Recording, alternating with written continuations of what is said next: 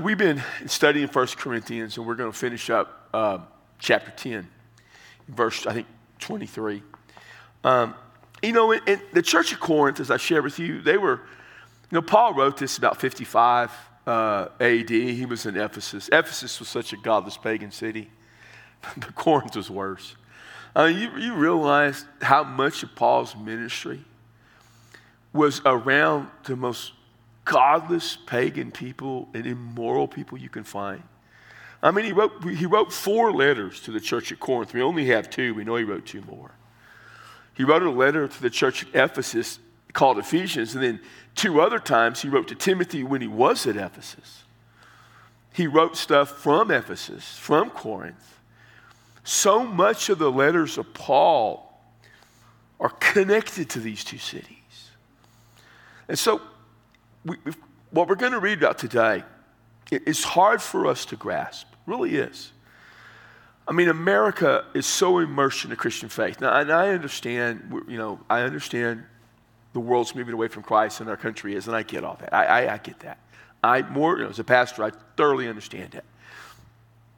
But, I mean, Christianity is still the primary expression of some belief in God in our country. Even if someone's not a legitimate Christian, they still identify. I mean, still, over 70% of the people still identify themselves to some capacity with the, the Christian movement. Um, it, it's, it's ingrained in so much of what we do on our coinage, you know, the things we say, the Pledge of Allegiance. And, and, we, and we still do that in places. And I, and I get some places don't. I understand all that. But Paul, when you write to the church of Corinth, Christianity was so unknown and so small. They were swallowed up with pagan worship. And to be at Corinth or Ephesus, the immorality, the gross immorality, the, the sacrificing to idols, it, it, it was just everywhere. It was their way of life.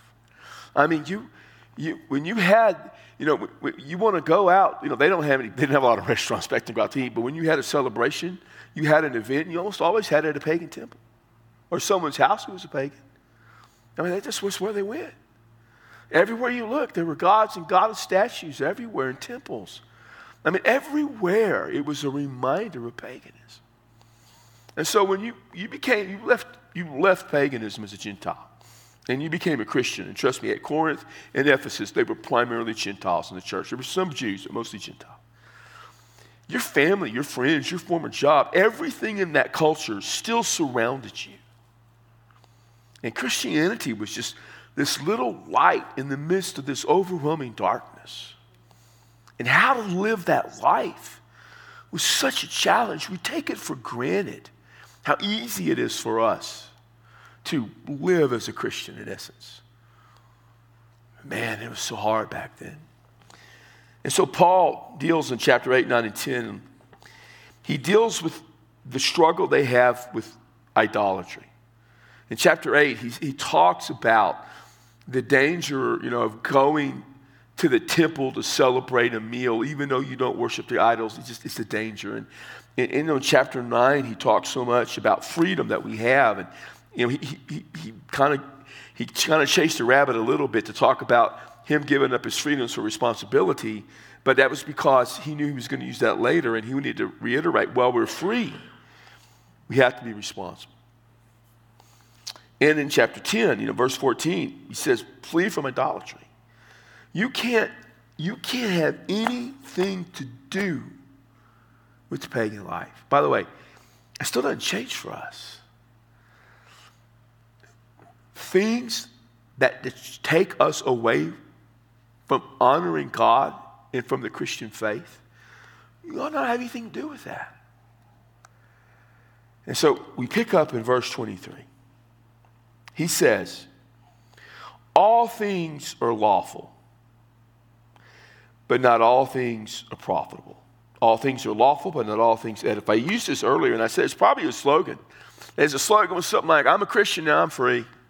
I can do whatever. I can live however I want because I've been saved by grace through faith.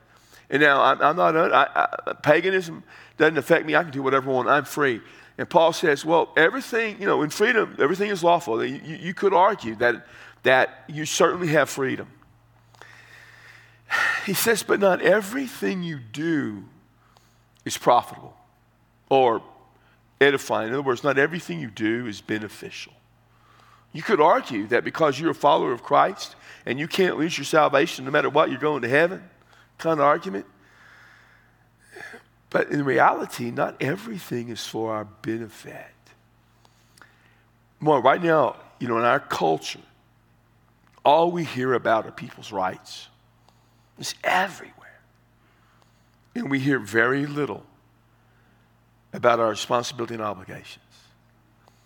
And what's sad is even in the Christian faith, we don't hear enough about the obligations we take upon ourselves as followers of Christ. So, Paul deals with an issue that has been there.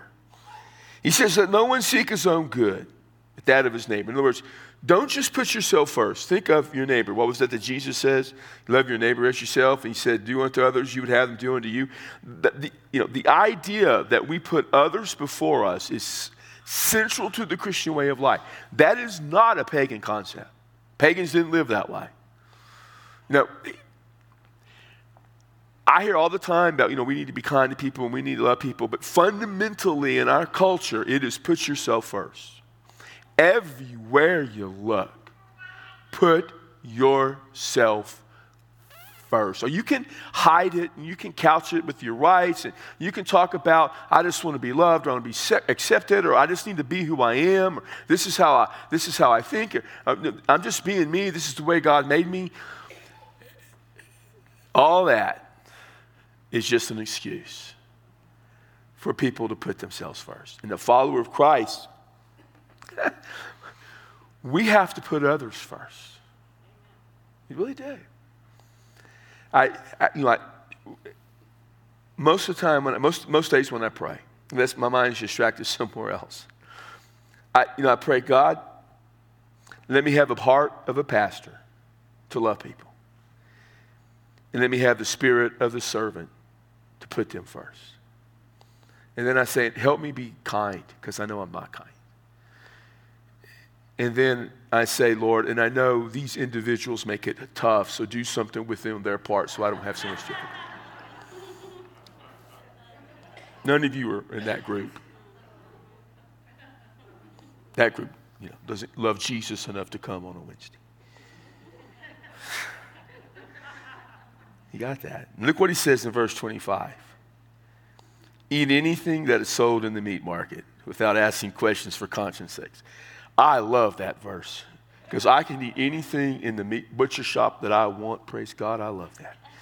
So earlier they were talking, Paul was dealing with the issue of going to a temple, a pagan temple to eat. Now the issue is going to a private home. In the home of someone who may not be a follower of Christ. Now remember, these people, they had family members that were pagans. They worked pagans. You know, as a Christian, they're trying to lead pagans to Jesus so they may go. So it was not uncommon. They didn't go to restaurants.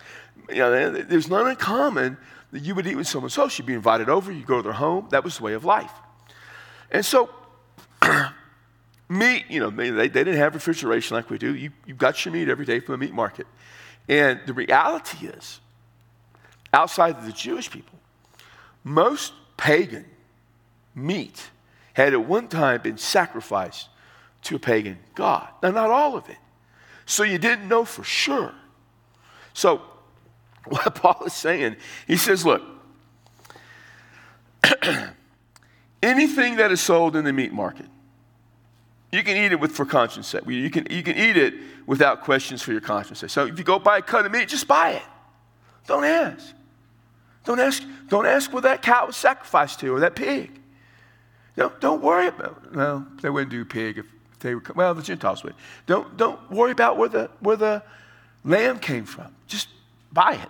And notice what he says in verse 26. He quotes Psalm 24 1. For the earth is the Lord's and all that it contains. God made everything for us to enjoy. Over in Acts chapter 10, Peter had that vision. So we can eat anything now. It's all good to go. There are no more dietary restrictions. It drives me nuts when people say, well, you know, Christian, you know, some Christians say, well, we still follow the Jewish dietary laws. Why? It didn't apply to you. A, you're not Jewish. And B, even if you were in Christ, you've been set free from that in Acts chapter 10. And besides that, not too many things better than bacon, let's be honest with that. You're missing out. God blessed us with bacon, crispy bacon. And you wrap that thing around a shrimp, which is also forbidden. You may be double dipping into the Jewish uh, sin laws, but brother, you're going you're going to feel good. And by the way, that's not cheap either. When you go to a restaurant, they they man they get you. They get you for sinning, don't they? and notice what he says in verse 27.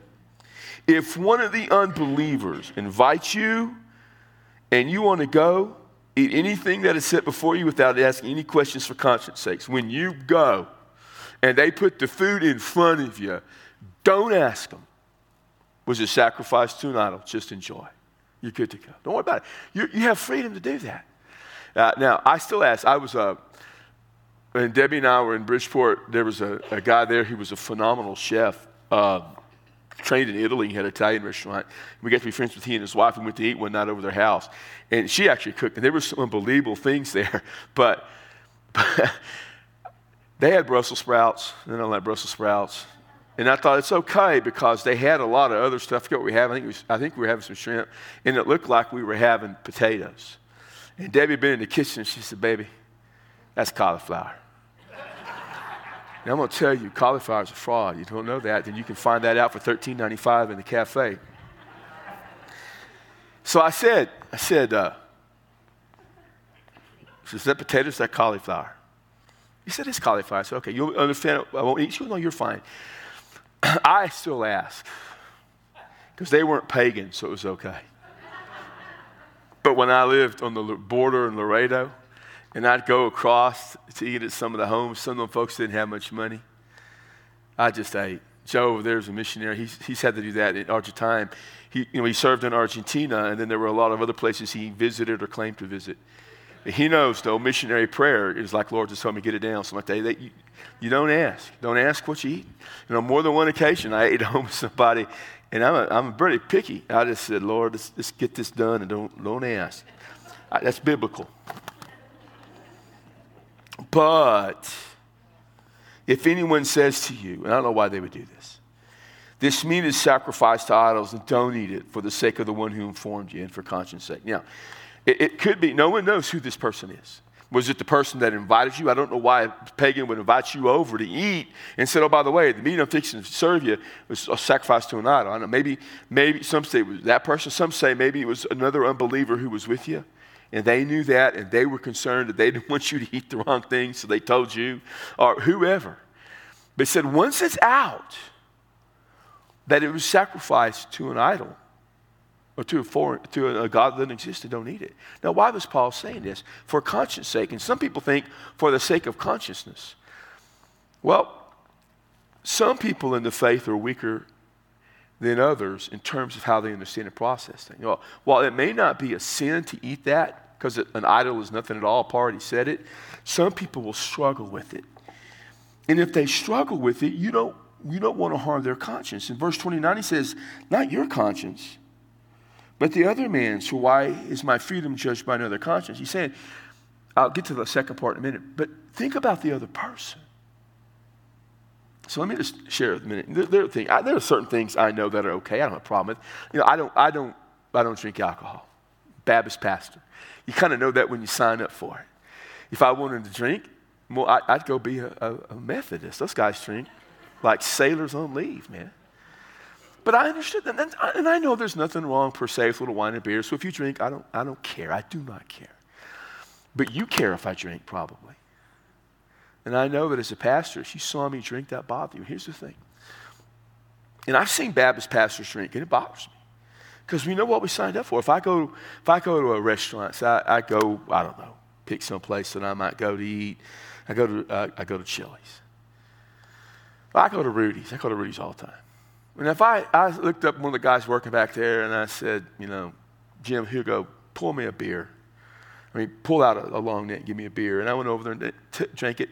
And then someone walked in with their kids and they saw me, do you not think that might have a bad taste in their mouth? What if, what if a young person saw their pastor drinking? Well, man, Dr. Burrows drinks. I guess it's okay. Well, I'm a big old guy. I can probably drink a beer or two and not affect me. I have no idea because I've never done it in my life. But that young person may not be able to. I don't want that on my conscience. Yeah. And, and so I, as the pastor of First Baptist Church, don't do certain things. I don't buy lottery cards either. No, I don't buy them for a lot of reasons. We were behind someone the day in a convenience store. He must have bought, I don't know how many, 10 lottery cards. I said, dude, why don't you just give me 20 bucks? I'll give you five back and we'll both think we came out okay. You go ahead and play the lottery, and if you win, you know, you give us 20%. There's t- normal 10%, and there's a sin tax on top of that.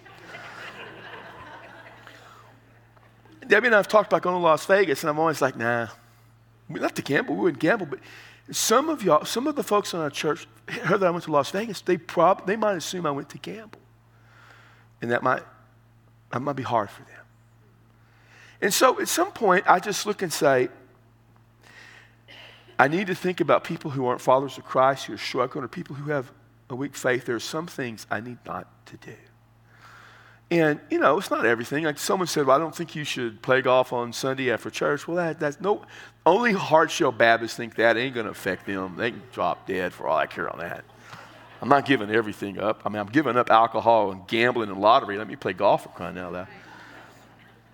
But we need to think about who we're with. Now, I, I, you know, maybe if I'm off somewhere 100, you know, mile, 1,000 miles away, maybe it's different. You know, maybe, maybe uh, then I have some wine. I don't, but maybe then I do. I don't, but maybe then I do. And I ask the same thing of our staff. Don't do that, guys. If you're going to do that, leave somewhere else. I mean, go on vacation. You know, and you want to try it, that's fine.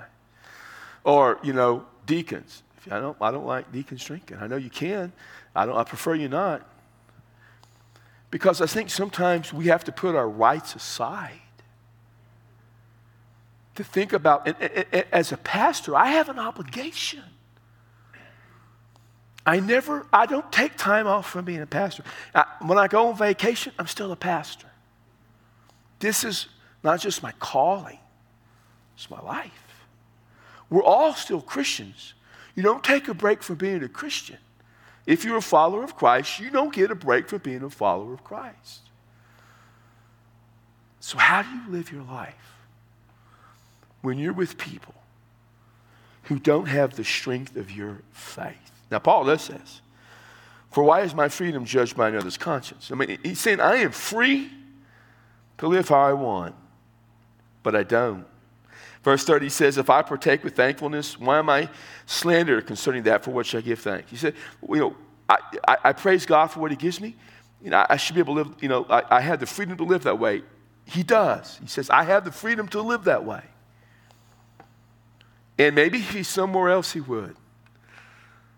But not in Corinth at that situation. And notice what he says in verse 31, very famous verse. Whether then you eat or you drink or whatever you do, do all for the glory of God. This gets taken out of context so much. People just throw that out there. And I got it. He's dealing with people who are concerned that something's been sacrificed to a pagan God that doesn't exist. And if participating in that meal, eating that meat offered to an idol, are you in somehow honoring that God that doesn't exist. You're not, but they think so. He says, So everything I do, I'm going to make sure I'm honoring God. And we, t- we say that all the time honor God, honor God, honor God. But he, he gives more specifics. Whatever you eat or you drink. In other words, when you're dealing with other people, believers or unbelievers, it's what you're doing in that moment in connection to them honoring God. Is it? And, that, and that's the thing to think about.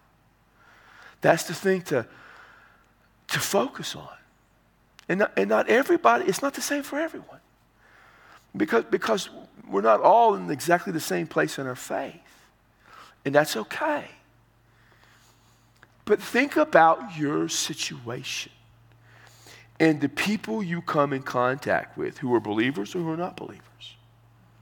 How do you honor God in your connecting with them? How do you honor God in your connecting with them? Verse 32, he says, So give no offense either to Jews or to Greeks or to the church of God. Says, So don't go out of your way. Understand, don't be offensive to Jews, Greeks, or the church. Now that's, that's just tall order. Sometimes we're going to be offensive, especially to non believers, by sharing the gospel. He's not talking about that. He's talking about in your habits, in the exercise of your freedom. I can't say, well, you know, if I preach about this subject this Sunday, well, there'll be some lost people there and they'll be offended, so I can't do it. No, that's not, that's not what he's talking about. He's saying, in the way I exercise my freedom, don't be offensive. Not in how I share or if I share the truth of Scripture. How I share it, I don't be offensive either. So, you know, always put things in their context. And, and so often we take, don't just rip this out of 1 Corinthians 10 and rip it out and just start applying this everywhere without the context that is there. The context is you in the exercising of your freedom dealing with people who are not believers or who don't have the confidence of faith you have. When I'm, a, uh, when I'm alone with a couple of, couple of guys from our church my age that we're friends with now from my past, you know, we're out playing golf or we're doing something. I, I might, and we're, but we're at a certain maturity level. There's conversations we have that, that I wouldn't have with someone who is not a firm believer in Christ or who's struggling, who's not a believer at all. I understand to gauge the level of my conversations. I'm not saying I, I use bad language or anything like that or tell bad jokes. Well, I may, they may be bad, but I mean clean jokes. Most of my jokes are pretty good, to be honest. I'm a pretty funny guy. But, anyways, I understand the level of that. So I'm, when I'm with certain guys, I'm not as worried about what may be said. I'm not as guarded or careful if we're talking whatever subject we're talking as I might be with someone who's not a believer or who is a young believer in the faith. I'm always trying to be aware of what happens. And if, if I'm not aware, fortunately, I have a wife who helps me with that. Notice what he says in verse 33 Just as I please all men in all things, not seeking my own profit, but the profit of many. Now, why does he do all of this? So they may be saved. That's the bottom line. We want to see people come to all those pagans, all those pagans in Corinth, lost and going to hell. And Paul's saying, what's more important? You exercising your right to eat a little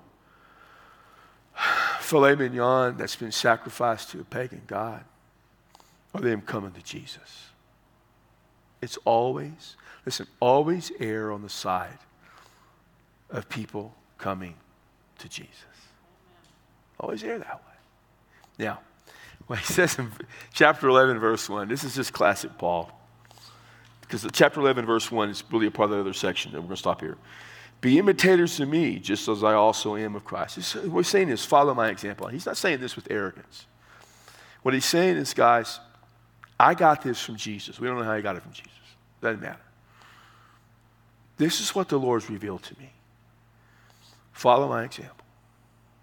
Do this, and your church will be good. We in our life need to listen to Paul when Paul reminds us and tells us quit worrying all the time about your rights and quit worrying all the time about your freedoms in Christ. Think about people who don't know Jesus or who are new in the faith and their conscience may be a little fragile. And be careful what you say and what you do so that you don't damage their faith or hinder them from coming to faith. So, we talk a lot for a very good reason about honoring God and helping people come to Christ. This is where that falls. This is why. Are we honoring God? Are we helping people come to or grow in their Christian walk? Let that mindset help you in how you live out your freedom in Jesus. Well, I'm going to let you go a little early today because I don't want to go any more verses because I didn't study any more verses. And while I could do it without studying, trust me, I ain't going to. We'll see y'all later.